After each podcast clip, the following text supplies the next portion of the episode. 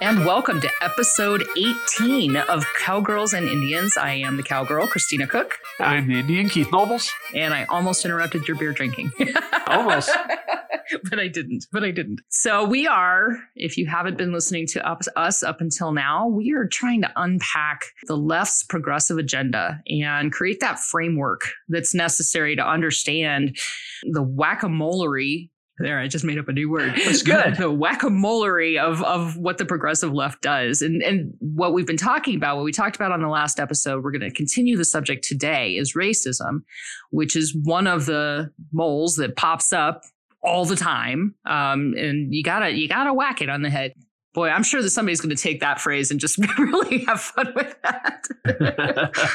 anyway, I'm, I'm going off the cuff here. You can bear with me. I mean, we, we've got issues all over the place. We've got transgenderism. We've got, you know, uh, drag queen story hour. We've got, um, you know, economic justice and s- and environmental justice and, you know, all these justices. We've got CRT. We've got, you know, all sorts of different things that, that pop up from the left trying to, you know, make a mess out of American society and uh, understanding that there actually is a framework. There is a method to their madness underneath all of this, right? yes. So, so like I said, we've been talking about racism. So today's question that we're going to answer, um, this one we actually can answer instead of just try to answer, is what is the history of racism in the U.S. Yeah. the history of American racism.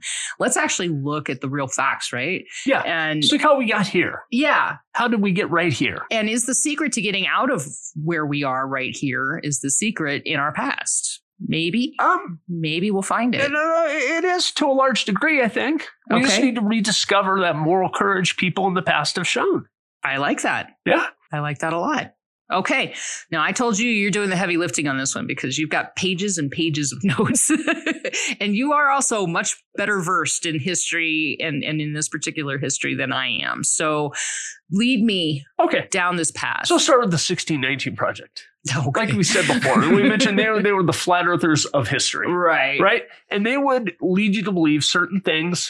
So the 1619 Project omits a lot of history. They would find Well, let's- contradictory to their narrative. For, for those who don't know what the 1619 Project is, can you explain what it is? Sure, a series of articles published, I believe, first in the New York Times several years ago.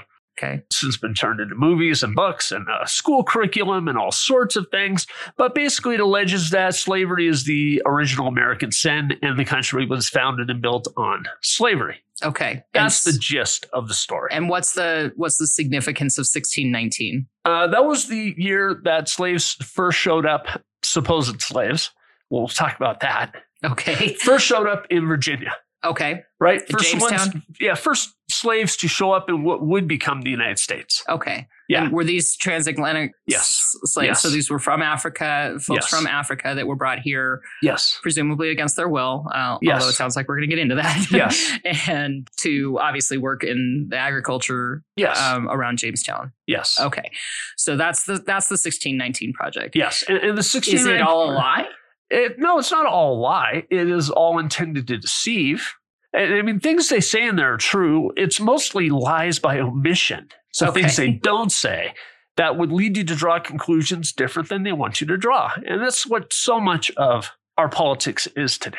Our Yes. culture is today. It's lies by omission. It's not the people who come out and say this and this is necessarily false. It's all the other things they omit. well, there are those who do that no, as there well. are that do but- those as well. But yeah, yeah, it's it's the omissions yeah. that give you an incomplete and that's really kind of what i was hoping we would start to cover Okay.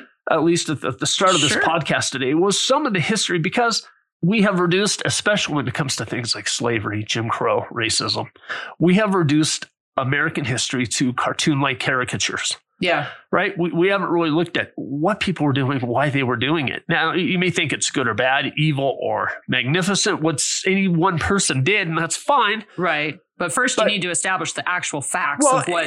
Yeah, but happened. the whole purpose here is that we learn from this, Right. right? You go, okay, this was a good idea, this was a bad idea, Right. right? It's not to relitigate history to support whatever policy you prefer today. It's again, right? We're about the purpose, real purpose podcast, what causes human beings to thrive, right? And from history, you get very consistent answers. What does and does not cause human beings to thrive? Right. So let's look at this. Okay. Okay. So 1619 Project, Lies 16 of Omission. Yeah, lies of omission, right? They're going to say, okay, these slaves were brought to Virginia and America was founded on slavery, and these people are, uh, they, they make very much a white versus black scenario, Right. right? Okay. Well, let's talk about this. These people did indeed come to Virginia as slaves in 1619. Okay. They were here, there were Africans in America before there were pilgrims. That, to me, is probably an important fact. Okay. Because the Pilgrims landed in 1620. 1620. 20? 1620. Okay. The Why did I next think it year, was 20? pilgrims would land, Okay. right? And As we mentioned last podcast, these people who came from Africa have had a meaningful impact on American culture, hmm right? On who we are as a people, right? It's been a reciprocal relationship. It wasn't just these Africans being forced into some European mode of life, right? It Right. went both ways, right? People Sure. you know, in America picked up cultural aspects and practices and views from from these Africans as well. And we we tend, in my opinion, to underestimate that, Okay. right? Can you give me some examples? um, I, I think a lot of people view uh, a great deal what happens in evangelical churches as being directly coming from Really? African culture. Okay. Yes, yes. People are really familiar with music and Sure. art and and some literature and things like that. But yeah, I mean, e- e- especially especially America. Let's just be blunt, right? American Southern culture picked up a considerable amount from Africans Right. because that's where most of the Africans for a long time were concentrated in this country, Yeah. right? So yeah, I mean, you go- Basically all the cuisine. Yeah. yeah, I don't know. You- You go to places like Louisiana, and and Oh, it's hell yeah. really evident Yeah. right? I mean, yeah. So, yeah, we need to to recognize that that it was reciprocated these culture exchanges, Okay. right? 1619 these slaves came to Virginia. They actually the very first were not actually slaves in the sense that we would know it or the 1619 project would portray it. They were actually indentured servants and they served for some number of years and then they were freed. Okay. My understanding of an indentured servant at that time was somebody who owed a debt Well, and then they had to discharge the debt through servitude. Yeah, that would be true of the Europeans. That was not so true of the Africans, but the Africans were freed after a period of time. They were treated like indentured servants. It was not just infinite chattel slavery Okay. initially. Okay. It pretty quickly turned into that. Okay. But initially, these people, the, the first slaves brought to Virginia were, were actually freed. Those who survived long enough were, were actually freed, right? Okay. So they were not just slaves in Virginia for, you know, till they died. Right. There was a date. If you could make it alive to that date, you could be free Okay. right? Um, That's a little brutal, but no, yeah. well, it is brutal, right? Now, it must be clear, right? It was a brutal life, right? I mean, it really was. There were Caribbean islands. So the majority of slaves didn't actually come to what was the United States. They went to South America, hmm uh, especially Brazil, Okay. and they went to the Caribbean. And some of those, So wait, we- let me let me unpack that for a second. So I'm reading Shogun right now, okay, and it's set in 1600, so around the same time period. right. The Portuguese rule the seas. Yeah, uh, Portuguese and the Spanish are dominant on the seas. Well, And- Portugal was part of Spain, but and Portugal, England is coming up. well, England's Yeah. coming up, and that's Yeah. the main character in Shogun is is an English uh, pilot who knows how to navigate and all that Yeah. kind of stuff. But but Portugal ruled the seas, so Yeah. Brazil obviously was a Brazil, Brazil. Uh, Brazil. Portuguese colony, Yes. Um, and, so and- were the Portuguese responsible for then for Oh, yeah. establishing the Oh, African slave trade? Oh, oh, yeah. Oh, yeah. Yeah. The Portuguese were very committed to the African slave trade long after everyone else had outlawed it. Really? The United States, France, Great Britain had all outlawed it. And Just just as an editorial aside, maybe it's a good thing that Portugal has nothing to uh to export. for, yeah. But yeah, no, I mean, they were, yeah. And Port, you know, Portugal kept their Africa, like, well, like many of the European countries, like Mozambique was a Portuguese colony in Africa. Oh, I assumed And- it was French. No, Mozambique was Portuguese, and they they uh, they hung on to those colonies till they got booted out by revolution.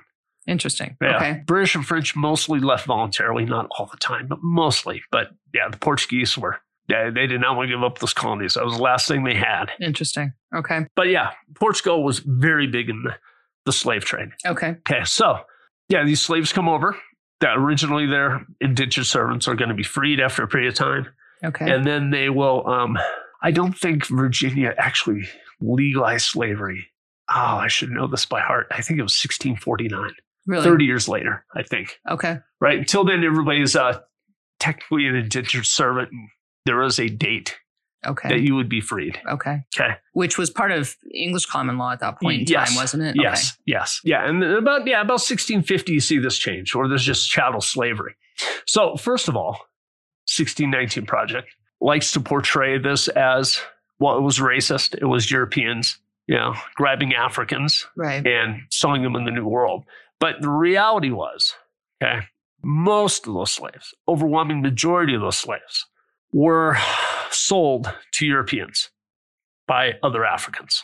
Okay. And there were ports on the west coast of Africa, especially the, the northwest coast of Africa, that that was the business. That's what they did. Okay. They traded slaves, right? And there were people who made their living. I mean, basically, the way it worked was this there were people in Africa who made their living by uh, essentially operating armies that would go into the interior of Africa, capture large numbers of people, Right. bring them back to these coastal cities. There were things that were called slave forts where they would be held. I've seen I've seen pictures. In fact, I was in one that in um in the Virgin Islands. Yeah. Yeah. and these European ships would show up and trade goods hmm or gold for slaves, put those slaves on the boat, take Okay. them to the New World, South America, Caribbean, North America.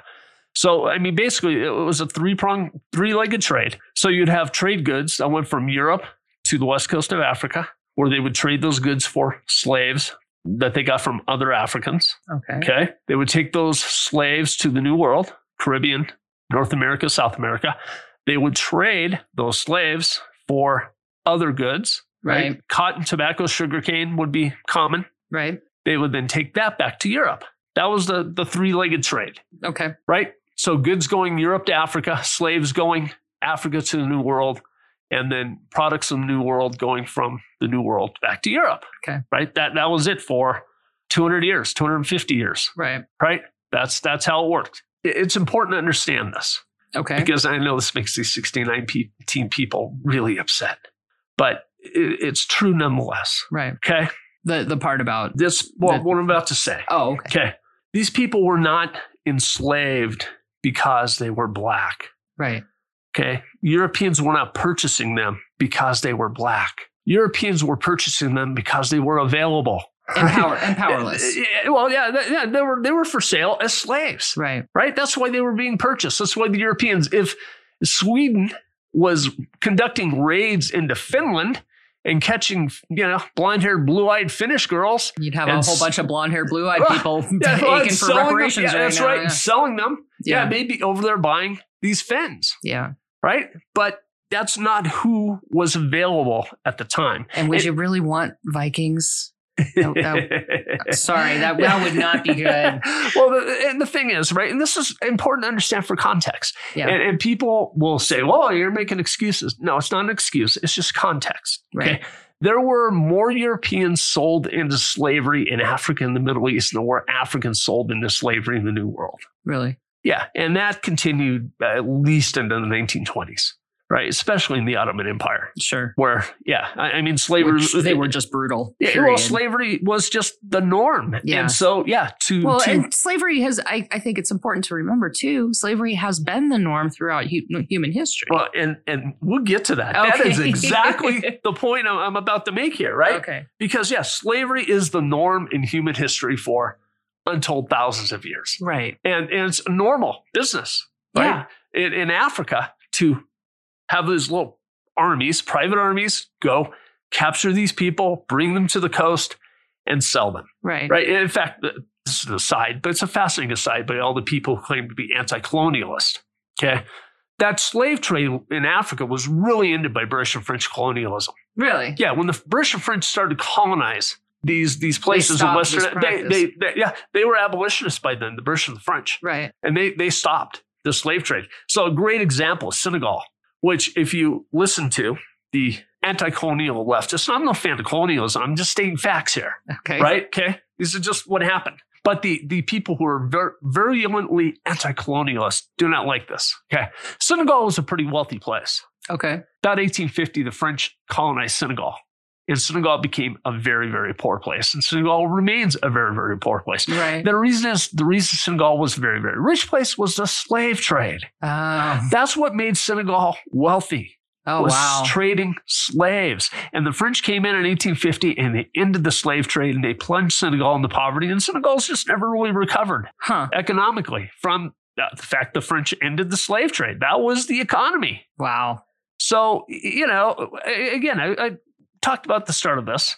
You know, we've reduced history to cartoon like caricatures Right. right? Without really understanding what really happened in a lot of instances. So you have this colonial America, you have slaves, more in some places than in others, Right. okay? Especially in the South. And the deeper you go into the South, the more slaves. Well, And- more agriculture. Well, well, Right. it's not just more agriculture, it's a type of agriculture. right. Very right. labor It- it's- intensive. yeah, and yeah. very miserable conditions. Right. You have places where if you can hire free labor, it is cheaper to hire free labor than buy slaves. Slaves are expensive. They're expensive to buy, they're expensive to keep. You have to feed them, you have to house them, you have to provide medical care. Right. Free labor, you don't have to do any of that. Right. You just pay them, right? They're on Well, their own. then they're for not free. Food, housing, healthcare, right? Right. Yeah. Well, if you have communities like I mean, you had in the South it was and forgive me if I'm if I'm getting stuff wrong, so please That's correct okay. me if I am. But in the South, it was much more based on on basically the English gentry model. Um, society was was structured much more along those lines. In the North, uh, especially in New England, it was it was much more the Puritan model, the community Quakers, you know, Yeah, all that yeah. kind of stuff. So you had communities that were Yeah. that Well- were fulfilling Well, you, you had a profitability factor, right? So it was cheaper to hire free labor, Yeah. right? In places like New England, Right. right? Slaves. Okay. right? And it was easy. There was an abundance of free labor Right. in places like New England, Okay. Pennsylvania, Okay. right? Those places, right? There's an abundance of free labor. Right. But if you get to like South Carolina low country, Right. I don't know if you've ever been there, I have not. it is freaking miserable. I I mean, I mean, it's a beautiful place to go visit. And it's there's lots of fun things to do. But if you had to stand out there and work in a cotton or tobacco field for 16 hours a it day, would suck. I would be beyond suck. And so you couldn't hire free labor to do that because people would go, any other job is better than this one. And they would move on. And so those places, slavery was profitable Right. in an economic sense. Okay, because I can buy these slaves and I can make them go do this horrible work Right. where I can't actually hire somebody to voluntarily do that work because it sucks. Yeah. And there's always a better job than that one Right. right? And, and so that's kind of how it evolved and would continue to evolve right through the end of the Civil War. So what you have two two things: slavery in the colonies, and then in America up to the Civil War. Mhm. Okay. Eh, Slavery really breaks down to two categories. One of which are people who- in places. Uh, the, the three really three places slavery is economically profitable is the South Carolina and Georgia Low Country, the Black Belt in Alabama, which is not called the Black Belt because slavery is called the Black Belt because of the cold of the soil, Okay. and then the Delta, right? Right. Basically, that part of Arkansas, Tennessee, Mississippi, and Louisiana, south of about yeah about the the Missouri Arkansas line. Okay. Okay, I mean, a- and the reason is these climates are great for growing things, Sure. and they're horrible to live and work in, right? I mean, uh, that's that's the relationship, right? Been to And New so Orleans. I know these places, yeah. outside of those places, Yeah. by and large, not exclusively, but generally, okay, slavery is much more of a prestige thing, Ah. right? Okay. It was the equivalent of owning a Cadillac or BMW, right? Uh, and that Oh, that's sounds horrible. horrible. but it was true, right? That is horrible. If you are a, yeah, it's horrible, but it's true. If you're a doctor in Charlottesville, Virginia, hmm it is a status symbol that you can buy a slave to do the cooking and cleaning and washing Okay. and relieve your wife of those duties. okay. You're saying to the world, hey, I am doing really well, right. right? I mean, i- i- that, that's what it was. And that sounds horrible, but it's true. Right. And there's also the fact, let's just be blunt, right? There's an ego rush to owning another human being.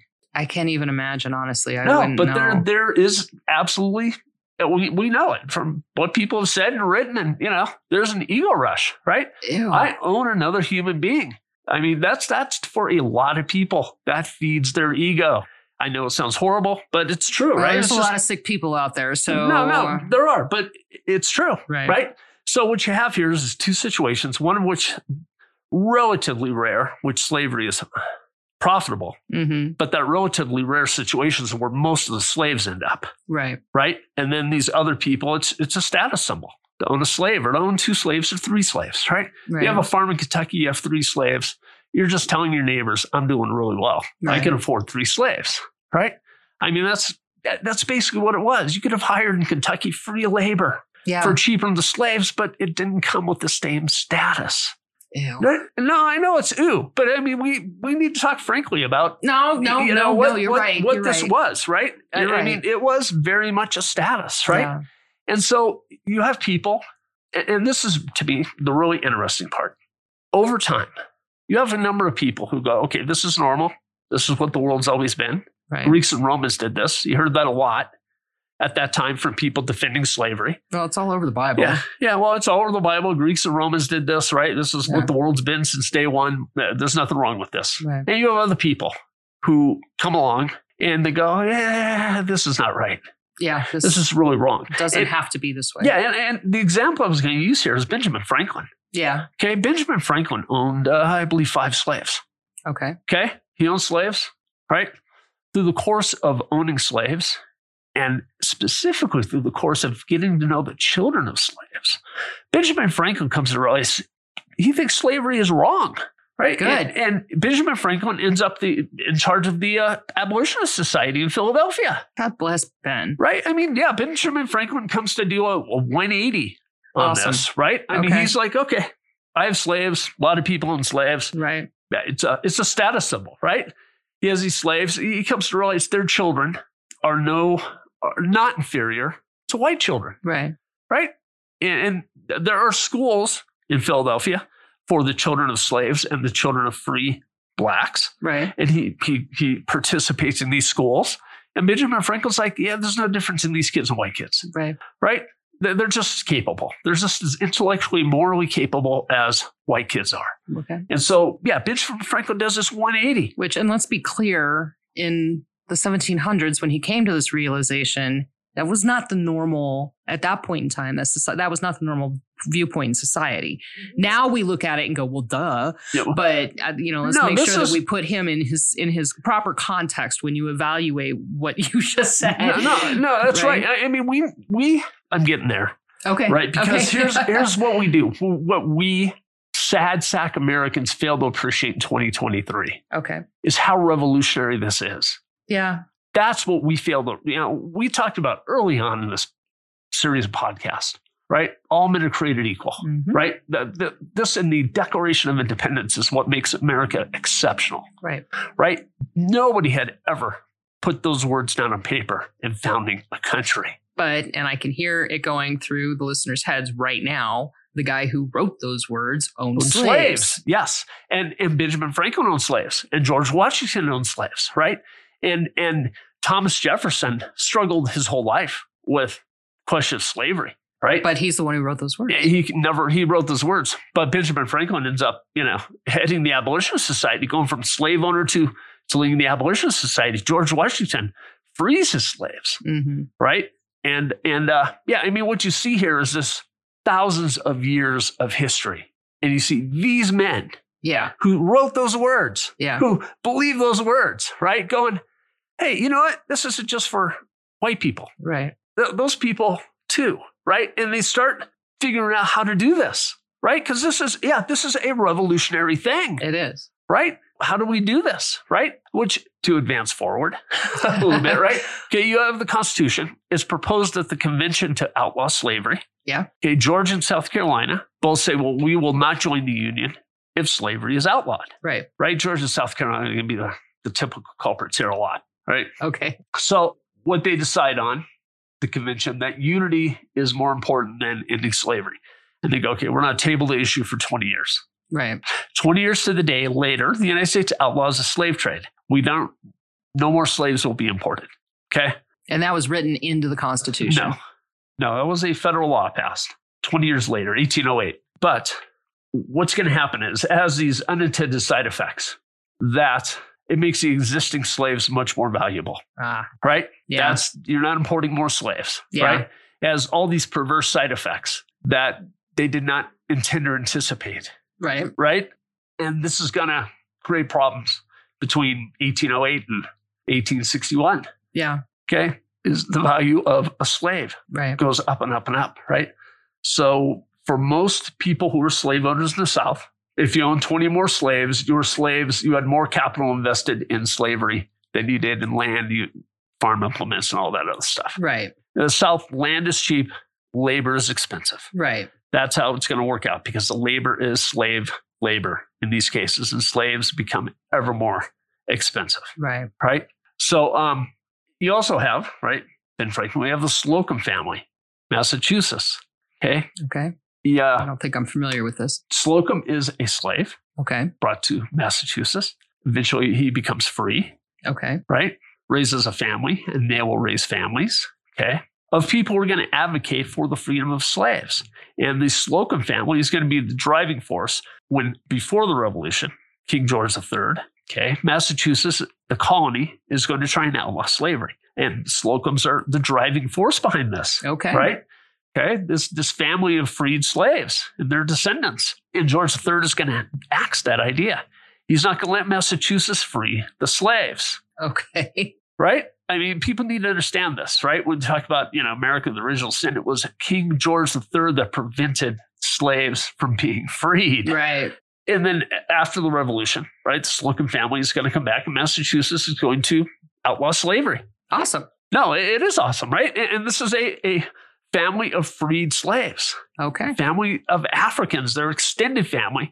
Who, yeah, they're the driving force behind this in Massachusetts. That's really cool. No, it is. They're going to stand up and go, hey, it's not a matter of we're just as good as you are. It's we're no different than you are, Right. right? We're, we're all the same. And people go, okay, you know, remember we talked episode five about Indians. Yeah. We talked about the Cherokees in the 1820s sent those young men Yep. to the United States, to the cities hmm to speak, right? And try and fight the Democrats' ideas. Right. And people are going to look at them and they're going to say, oh, these people aren't what they were portrayed to be Right. right?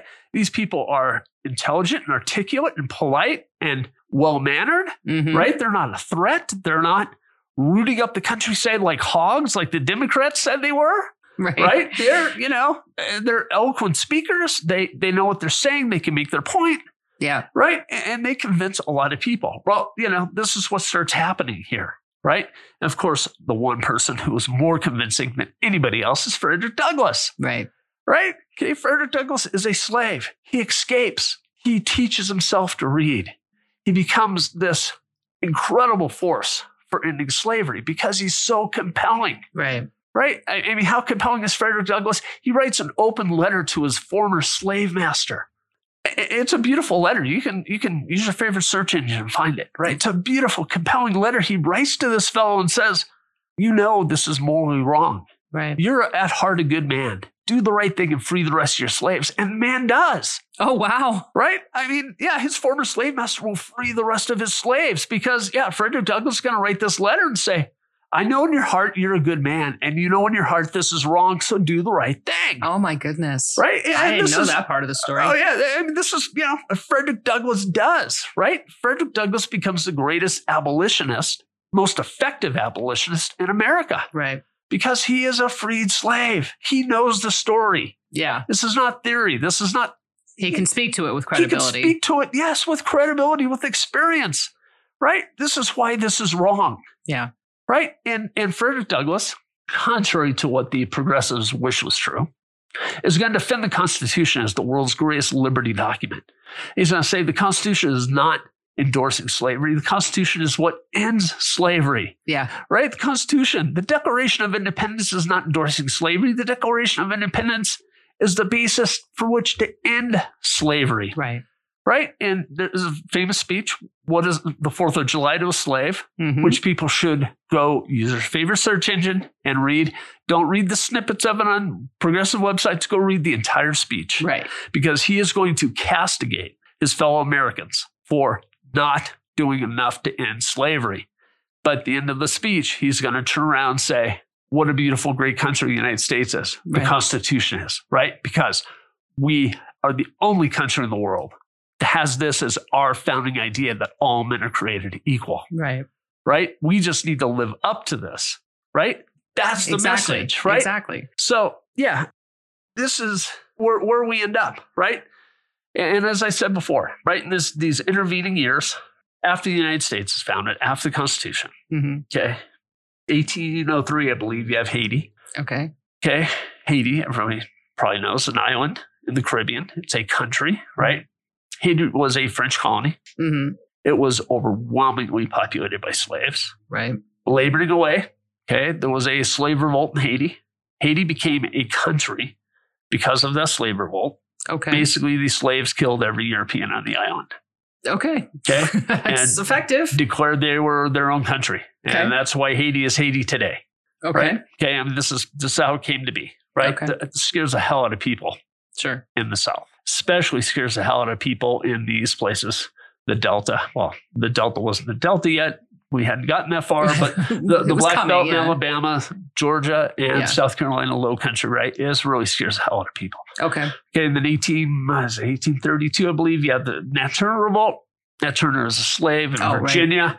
Nat Turner will start a revolt with fellow slaves Okay. and go kind of plantation to plantation, killing white people, right?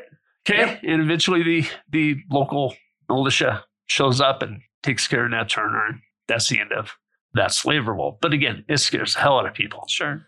Okay. This is important.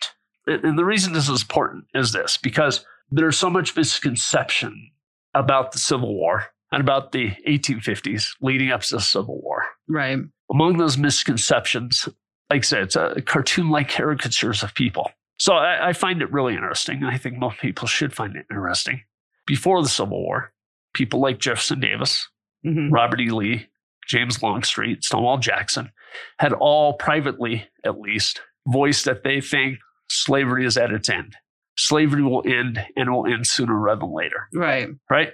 Okay, so Stonewall Jackson, uh, before he's Stonewall Jackson, before he is this general, he's a professor of higher mathematics. And on Saturdays, he runs a school in his house for the children of slaves. Really. Yeah, teaching them reading, writing, history, mathematics, right?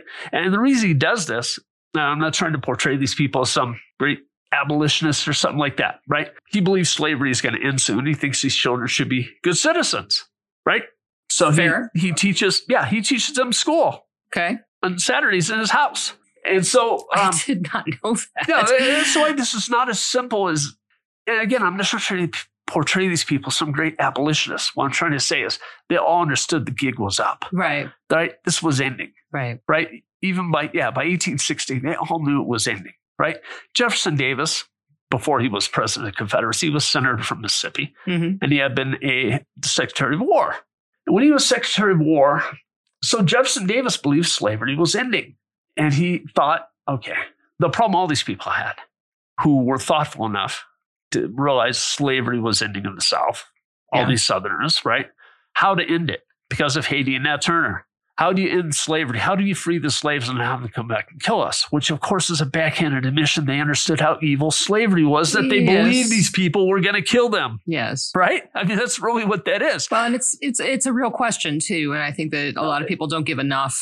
No, it, it's Enough. a real question, right? So even these people Right. who believe it's going to end, what they don't know how to do is end it, Right. right? Because of the, the factor of retribution. Well, and not and not just that. I mean, there were there were laws about manumission. If you freed your slaves, you had to set them up for success, Yes. basically, And, and this is part of the reason Thomas Jefferson never freed his slaves. He because he, never- couldn't afford He it. never actually had the money yeah, to free his he slaves. couldn't he couldn't afford the manumission fees. Right. There's being free, and then there's not having anything to be able to support yourself, whereas you have been supported in the past.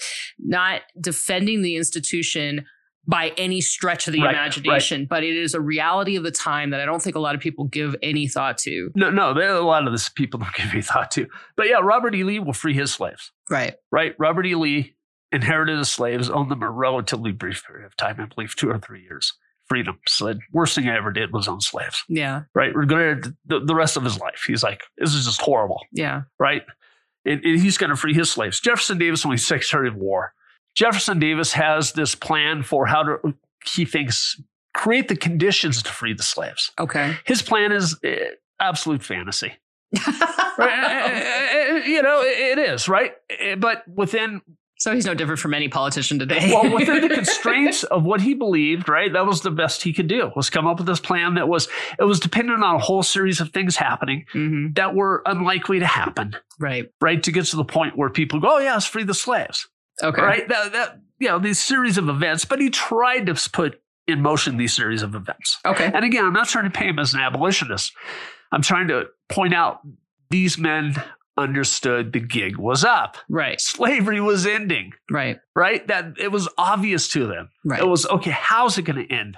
Wasn't the obvious part to them, right. right? And they wanted it to end in a certain way how that do was we how do we make it end that so was- that we're not all murdered in our sleep? yeah, a- and well, and what they thought they had to do was unrealistic Right. in the sense that it was not going to happen. So they could never actually solve the problem. right.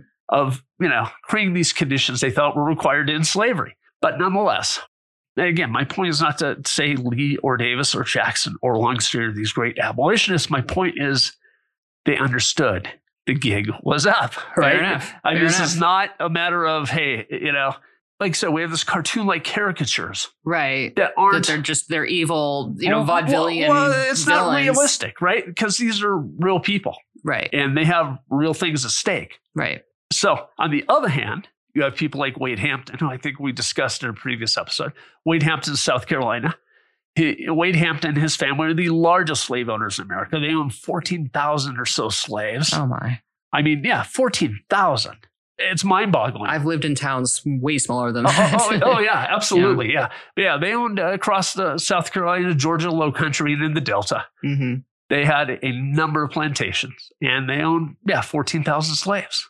Okay. And so he is fully invested Yeah. in slavery, right? He he if there if, if there's writing on the wall, he is erasing it as quick as he can, Fair right? enough. I mean, Yeah. he uh, has no intention of slavery ending, Right. right? And, and this is going to matter, you know, later on, Okay. right? So just to give people an idea, when the Civil War started, there were about 3.95 million slaves, Okay.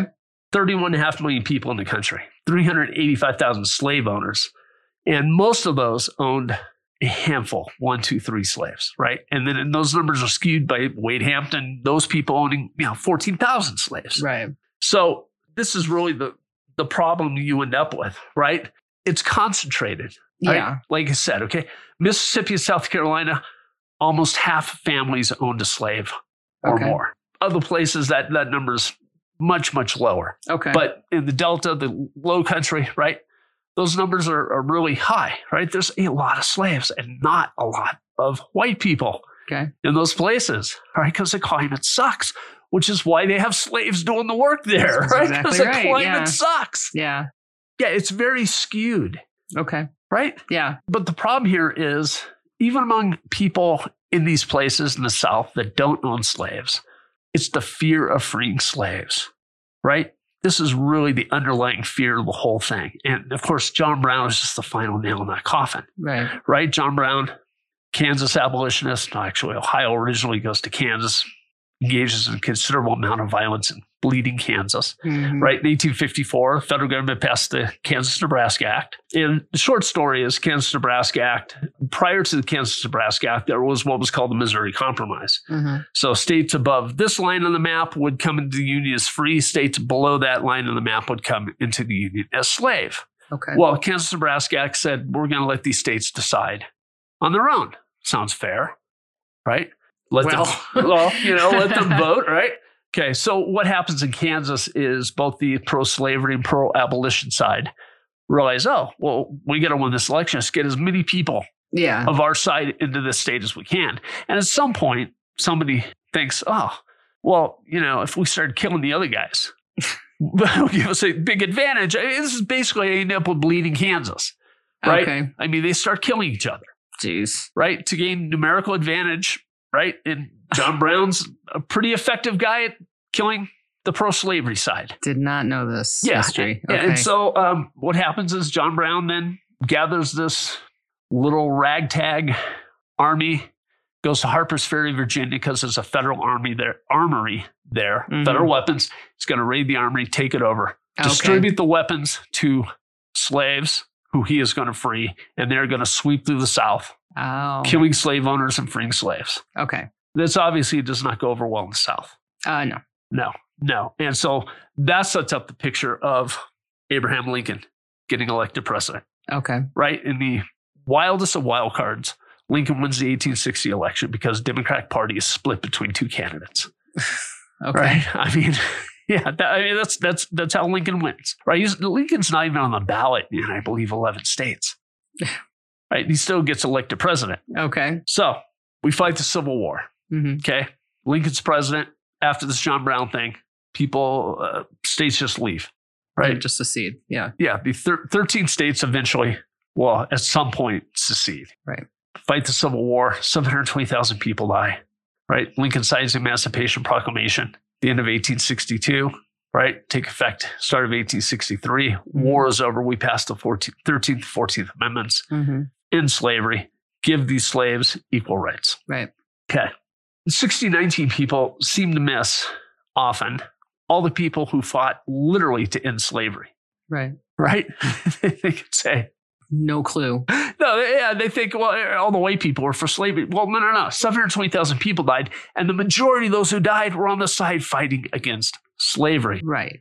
I, I mean, you know, yeah, and this is the problem with these kinds of narratives, right? Yeah. Of what they omit. Well, it's the broad brush generalization. yeah, logical it's fallacy cartoon like crap. caricatures, Yeah. right? So after the Civil War, you have federal occupation of these former Confederate states. Right. Okay, you have these recently freed slaves. You have the U.S. Army enforcing their rights, Right. and you have in the summer of 1865 the Ku Klux Klan that is formed and starts. Okay, Okay. so you have during the Civil War, both the North and South, right? Regiments are raised by location. So a regiment will come from a city or a county. Okay. Okay. So you have the, you know, 18th Mississippi will be from Panola County, Mississippi. It's all guys from Panola County, Mississippi. So they all know each other. Th- yeah, Yeah. th- yeah, they will all know each other, right? They will spend you know, four years fighting the war. Yep. When the war's over, everybody in the regiment will go home to Panola County, Mississippi. And they all know each other. And they all have a hierarchy. They know who they can trust. They know who they listen to. They know who's in command, hmm right? Okay. It's this ready made structure, okay, Gotcha. that the Ku Klux Klan is going to adopt Right. right? You, you have every county in the South has this, Right. right? And so you're gonna have a fellow become leader of the Ku Klux Klan, Nathan Bedford Forrest. hmm Okay, he's a general, lieutenant general in the Confederate Army. Mhm. He's quite a capable general, Okay. right? He is going to put his and and before the war, he grows quite wealthy Okay. as a slave trader.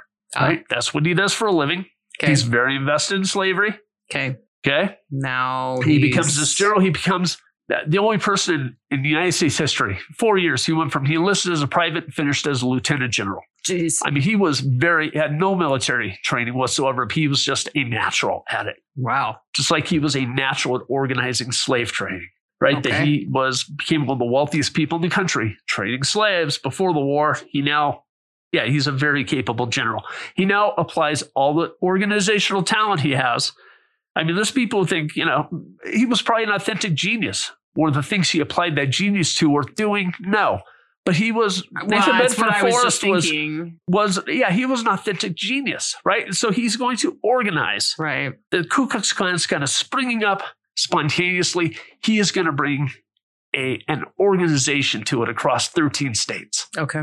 And he makes it this highly effective insurgency. Sure. And that's what it is. Okay Sure. something interesting is going to happen. And this is part of the cartoon caricature of our history. Okay. Nathan Bedford Ford's going to convert, convert to Christianity. Right. Oh, really? Yes. And he's going to go, oh, this is wrong. and he is going to, in 1869, take his position to disband the Ku Klux Klan. And they won't let A- it. And, well, nobody's going to listen to him. right. Right. I mean, it's, it's off, but he is uh, disgusted by the level of violence. right. And then you what you're going to have in 1871 is the Ku Klux Klan Act of 1871. Right Okay. also known as Civil Rights Act of 1871, but it's a piece of legislation oriented to the Ku Klux Klan. Nathan Bedford Forrest is going to go to Congress and testify for this act. Really? Yeah, and Yeah. he's the gonna- 1619 people never mentioned no, this no, no, crap. no, no, Yeah. no. Nathan Bedford Forrest is going to go. The violence is out of control and it's repulsive, and I disown it. Okay. Right? I, I Nice organized. try, but- Basically, he had organized his things. He's like, "Th- this is all wrong. Yeah. So, Yeah, and I again, gotta, I'm I not- gotta just, I just gotta interject here. You Yeah. know, m- my background in my professional background, one of the things that we talk about in fraud examination is the tone at the top. you know that Yeah. kind of sets the tone for the entire organization so nathan if it's violent it's not because you know Yeah. he he was saying oh let's go out there and protest like gandhi i mean that's that's No, no, no, no, Yeah, no, no, I no, mean, no, it no. was- He organized that. He Yeah. was in charge of that. he made and that then yes, but he he has a complete change of heart. well and, and I'm, I'm, his maker forgives him but you know i mean it's no, and I'm not defending him. I'm just Okay, trying to explain. okay i just no, I'm just explaining this series of events. okay Right? okay fair Okay. enough fair There's a enough. series of events here, right? Oh. right Because what's happened is you have Wade Hampton, who we discussed before, Right. South Carolina, right? does he step up He's- into he, nathan's he is in charge of South Carolina okay Ku Klux Klan. You have John Gordon, who had been Major General in the Confederate Army. He's in charge of the Ku Klux Klan in Georgia. okay Okay, these things are organized as they were in the Confederate Army. just like yeah Right? Yeah, generals in charge, and yeah, colonels, majors, captains. Right? I mean, this is how the Ku Klux Klan is organized. This is an insurgent army. okay Right? The Invisible Empire, they called it. right? A- And so it's this insurgency. Right? And what they're doing is they're fighting to deprive these newly freed slaves of their rights. right At the same time, what they're also doing is they're fighting this union occupation, sure right? S- And there are private armies, not associated with the government, Democrat armies, i.e., the Klan, uh-huh. and Republican armies that are fighting each other in these southern states in these pitched battles. And they're, they're like usually literal battles. literal battles. Yeah. Right? Yeah. I I mean, the, the most famous one was the Battle of Liberty Place, 1874 in Louisiana. right. And and what you have here, right? So you have James Longstreet, who had been a Confederate general.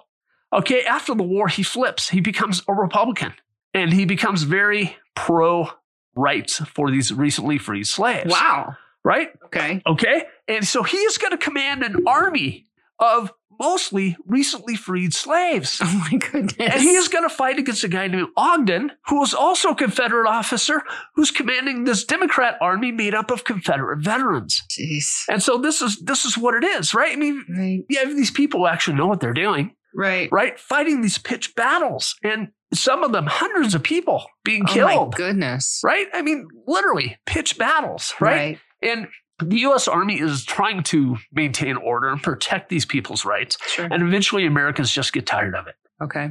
right? Just like we got tired of it in Iraq and Afghanistan. Yeah. right? That's that's really it. So, um, 1876, George Custer is annihilated a Little Bighorn, Right. and all of a sudden this becomes a bigger problem. The Indian Wars. Yes, Okay. then Reconstruction. Okay. so Rutherford B. Hayes is going to become president. 1877. Mhm. He's going to extract from each of these Southern governors, promise to uphold the rights of the newly freed slaves, and he's going to walk away. Of course, these governors do not Not even close. uphold those rights. Right. Okay. So to my point before, because this this illustrates the problem. Okay. Wade Hampton, South Carolina, he's head of the Ku Klux Klan. Uh huh. He would become governor now. Oh, good grief. John Gordon, head of the Ku Klux Klan. The, they're both former Confederate generals. Yeah. Okay. In Georgia, he's head of the Confederate general. He's head of the Ku Klux Klan. He becomes governor in Georgia. Oh, okay. Okay. So you have this merger of the Ku Klux Klan and the government In in the South. in in these states. right. Not in all these southern states, but Okay. in in certain states. i- i- in certain states. And the same places slavery was profitable are the same places the Klan will have real power, sure. right? South Because these- Carolina. Everybody feels slighted by the Well- the Union Army and the war. well, and, and, and once they become the institutional power, they're no longer the insurgency. right. The focus changes right. because the focus before is fighting these federal occupation troops Right. and depriving these freed slaves of their rights. Right. Now the focus is really because now they can legally deprive. They passed Jim Crow laws at this point. Yes. right? You can now just legally deprive these people of their rights. That's what they do. That's no longer a battle. We just pass a law. If you're black, you can't vote. Well, but it's Right. not it's not constitutional. No, it's not well, legal. no, no, no. It will be ruled. Massey v. Ferguson is going to rule it constitutional. You fucking kidding me? No, no, separate but equal, right? That's what Massey v. Ferguson is, all right? But I don't know why I didn't know that. yeah, but but but, Should. but the point is, right? Because this is important to understand. The Ku Klux Klan goes from being an insurgency to being the power, right, the incumbent power, right? right, And there's still these plantations. I mean, these plantations are now owned by what have been carpetbaggers. People from the north came down, bought them for taxes, bought them for cheap, sure, sure, right? They, they need labor. So the focus of the Klan becomes keeping these recently freed slaves and their children and grandchildren and great grandchildren on these plantations. right? Not letting them leave, Right. right? Creating s- legal and economic conditions where It's the they're no same longer as it was slaves. before. That's right. They're, they're no longer legally slaves, but they're de facto. It's it's just Slaves. exactly the same as it was before. Why the hell Yes. did we fight a war? Yes. And, and this is going to continue, right? It it starts to diminish in the 1920s and 30s a little bit. And the reason it's going to diminish is because change of crops, cattle, Yeah. Mhm. away from cotton, tobacco, sugarcane that are labor intensive to cattle. And the other thing that's going to change is farm automation, Okay. tractors, Sure. and that stuff, right? You no longer need la- labor. So instead of One guy can plow an entire field instead of a guy, 40. instead of a guy behind a mule, yeah. right? So what you have now is this shift in these states where you're going to go, okay, you children, grandchildren of these slaves, it's not a matter of we're going to keep you on the plantation. We're going to kick you off the plantation. Right. Get the hell out of here. right. And they're going to go. They're going to go to New York and Philadelphia and Detroit and Chicago and Los Angeles. And that's starting in the 20s and 30s, right? This is the great migration Sure. that, you know, that we see Yeah. that, that's happening out of the South to other places. So, reason we go through all this, right? I know it was a lot because I think it's important people get the history straight of what what actually happened You here. need to understand the nuance because I mean all Yeah. of history all of history is not black and white. no, None, none of history is black and white. Oh. Yeah. So I mean, it, it, if you understand the nuance, you understand the context, you can you can better assess. I think the decisions that were made. It doesn't mean you excuse them, but it does mean that you can assess them you can learn from them. and you can learn from them. Yes. Exactly. History. What, what's the meme say on on Facebook? History is not there to offend you or not offend you. History is there for you to learn from. Yeah, well, and that's it, right? And there's so much here to learn from. Right. I I mean, like we were talking about with Lee, Jackson, Longstreet, Davis. Yeah. They believe the gig is up. Yeah. And they say this privately, but there's nobody in the South can say this publicly. There is so much to learn there. If if these guys had come out and felt they could come out and say, you know what? I don't think this is going to last. Let's do something Yeah, yeah, about it. yeah. Maybe we wouldn't have fought a damn war. No, exactly. Yeah. Right? And how many parallels do we have to that today? A bazillion. exactly. Where these guys didn't feel they could come out and say, Yeah. hey, you know what? The gig is up. Let's figure out a way to end this. It's rational and fair. And, Yeah. There's no. you know, it- no, no, no, no, no. you We- have they- to they- keep those lines of communication open to talk about this stuff so that Yes, but they could not talk about that. They would have been ostracized. I mean, people like Wade Hampton, sure right? I mean, this is this is the problem they have, right right? And so, yeah, you couldn't freely discuss these issues, even if you, you know, I mean, Jefferson Davis was president of the Confederacy, and you know, five years before, he's writing in his diary that yeah, slavery's going to end, right right? And yet, you know, now he's the, the president of this country. The slavery forever is enshrined in the, the Confederate Constitution, sure right? I, I mean, you well let me let me let me throw out a devil's advocate question then on this if if he felt that way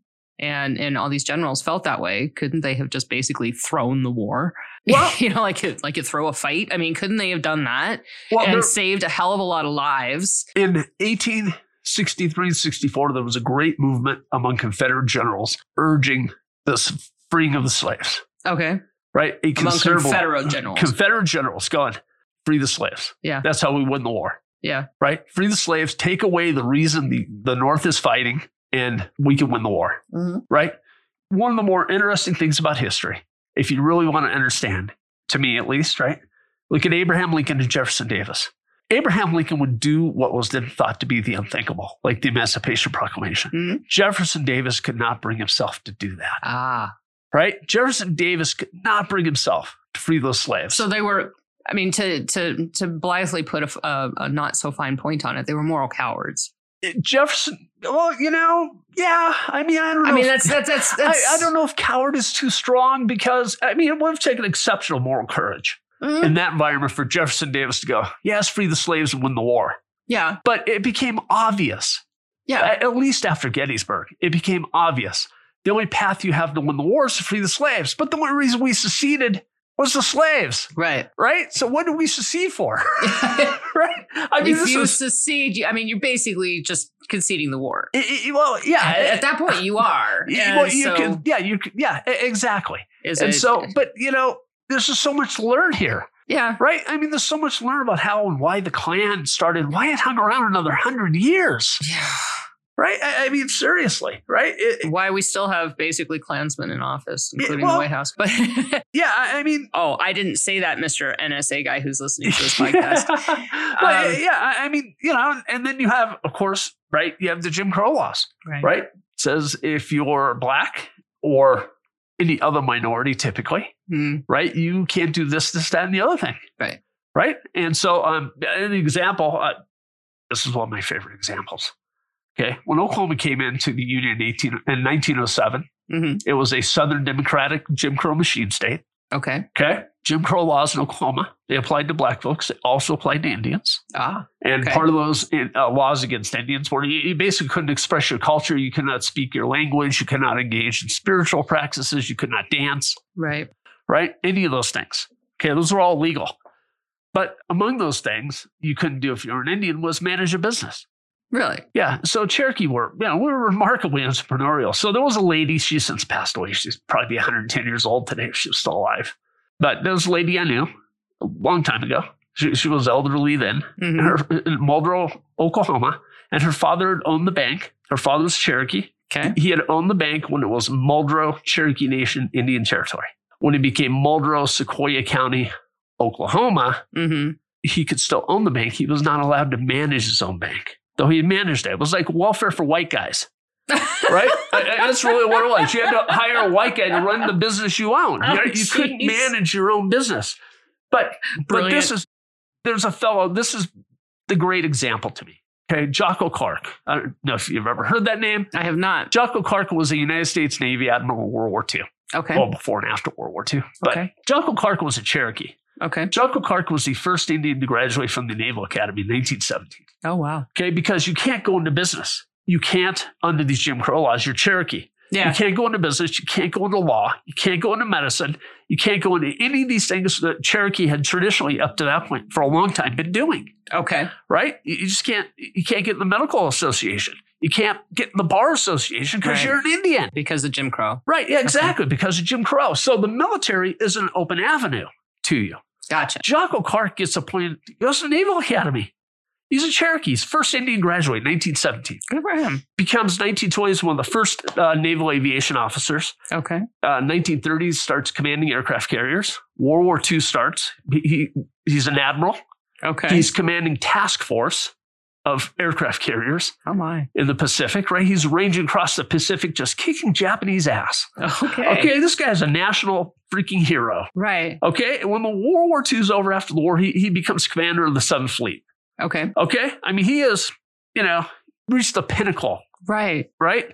He could not legally manage a freaking grain store in Oklahoma Jeez. because he was a Cherokee. And this is the absurdity of Jim Crow. Well, exactly. right? I mean, that this guy could not, yeah, he literally could not have legally managed a grain store, but he's he's commanding, he's an admiral Right. commanding task force in the Pacific in World War II. So, how much talent was left on the shelf Well, because of Jim Crow? yeah, how many people just didn't even put forth the effort because they saw no path forward? Right. And at the same time, how many people did remarkable things under Jim Crow, right? Yeah. I mean, they invented things, they started businesses, they they got educations, they started schools. Yeah. right? They did all kinds of remarkable things in the face of these ridiculous hurdles that were put in their way for no other reason than the color of their skin. Right. Yet we don't remember, by and large, we don't remember those names, right? No. We should be celebrating We ought to be. those names, Yeah. right? Those people. There were there were black folks in the 19th century after the Civil War that became millionaires yeah. because they started companies.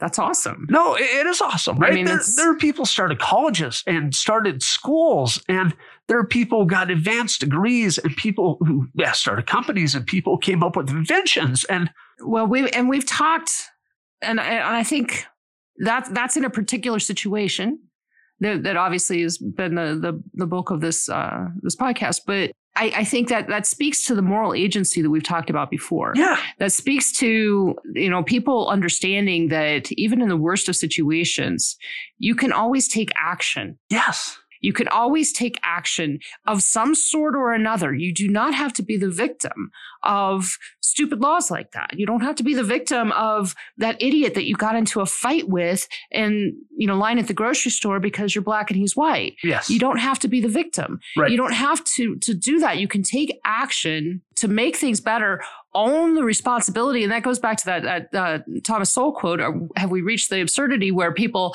are being made to pay for Yeah, things pe- they never did? That's right. People people are responsible for what their ancestors did, but other people are not responsible for what they're doing today. Exactly. If we would just teach folks to to to stop playing the victim, yeah, life's not terribly fair sometimes. And I mean, if you lived under Jim Crow in the South, it was really, really, really unfair. Yes. And still, people succeeded. Yes. So, eh, how much more are the opportunities today yeah. to to take action and do something? If you could just get your brain off of the off the victim mindset, yeah. that would be. That's my contribution to today's podcast. no, no, but it's, A it's, little but, ray of it's, but, it's, sunshine. but it's true, right? yeah, I mean, that was it, right? I mean, you look back, we should be inspired by these people, what they Exactly. accomplished under Jim Exactly. Crow. And yet, that doesn't help, like we talked about in the last podcast.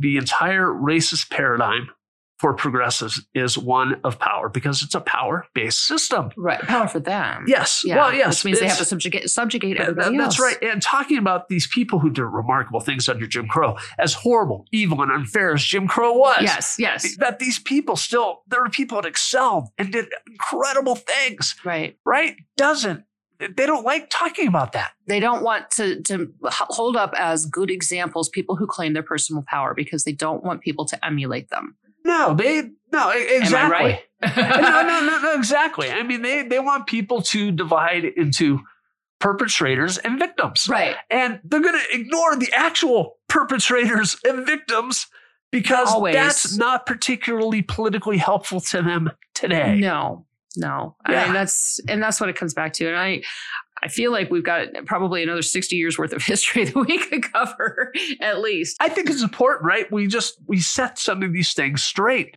Um, because like i said i mean we reduced this to cartoon like caricatures which is, I mean, simplifying things, dumbing things down, and leaving out all the context. yes is exactly their tactic. And and that's the 1619 project along with every single other leftist progressive on the planet. yeah That's exactly what they do because actual truth never serves their narrative. no a- a- and then well their narrative is all about power Bingo. so if it's true and it uh, helps them attain power they will say it if it's Mm-hmm. false and they help them attain power they will say it if they need to omit it to Yeah. obtain- they will omit it If it's true and But- it doesn't serve the agenda, That- then that's yeah. right but what we we forget and this is important right going back and we started this talking about benjamin franklin right Mhm. becoming in charge of the abolitionist society Right. right? I'm going from being a slaveholder, going, hey, i- i- these people aren't inferior, Yeah. right? I mean, that was Yeah. really his conclusion, Yeah. right? So, rather than be a slave, I'm going to be an abolitionist, Yeah. right? I mean, making this this And Ben never did anything halfway. no, but he So, made this dramatic shift, Yeah. right? And we lose how original and unique that was Yeah. in the world at that time. Because they made it commonplace. Well, Right? eh, and and I mean, I think I think that's really kind of the thing. You know, the the, the benefits, the sixteen nineteen project, and all of these leftist assholes out there, you know, talking about how bad America is and how you know awful white people are, always have been since the beginning of time, and. The, the reason why they're free to say that is because a bunch of white people, a bunch of white guys died to create this country based on that moral declaration in the Declaration of Independence. So the reason why they're free to say these things on a computer that some you know white guy invented you know i mean this let's let's remember the contributions and understand the, the context in which all this was happening so Yeah. ben franklin becoming an abolitionist well everybody became abolitionists not you know w- i mean within a century yeah, well, no, Not- not, exactly. everybody but i mean uh, the vast majority of people No, became e- became e- abolitionists Exactly. We took the United States, that statement, right? All men are created equal, right is responsible for ending, we don't know how many thousands of years of and it slavery. was so unusual at the time Yes, that was it. right That statement, right? That England looked at that, France looked at that, and thought, yeah, the slavery thing is not okay, right right? I, I mean, it- it- you know, we spread that around the world. right And well and, and it's what, arguably the most remarkable thing that's happened in human history was ending slavery. absolutely Yeah. Absolutely. All right, Keith. I think that we should put a lid on this one. Okay. thank you for thank you for all the history because there's so much that I didn't know and and I really appreciate that. Um, and I'm gonna have to go back and listen to this one again just to kind of grasp a lot of what a lot of what you said. So uh, if you enjoyed this as much as I did, then I hope that uh, you, dear listener, will go to Apple Podcasts or to Spotify, leave us a review. It'll really help us out. You can uh, like and subscribe and uh, get us downloaded every week. We try to put out episodes, well, except for the break that we took for tech problems we do put out episodes every Sunday and uh, and get this out to you. And uh, you can also interact with us on Facebook if you come and find Cowgirls and Indians. Thanks so much. Thank you.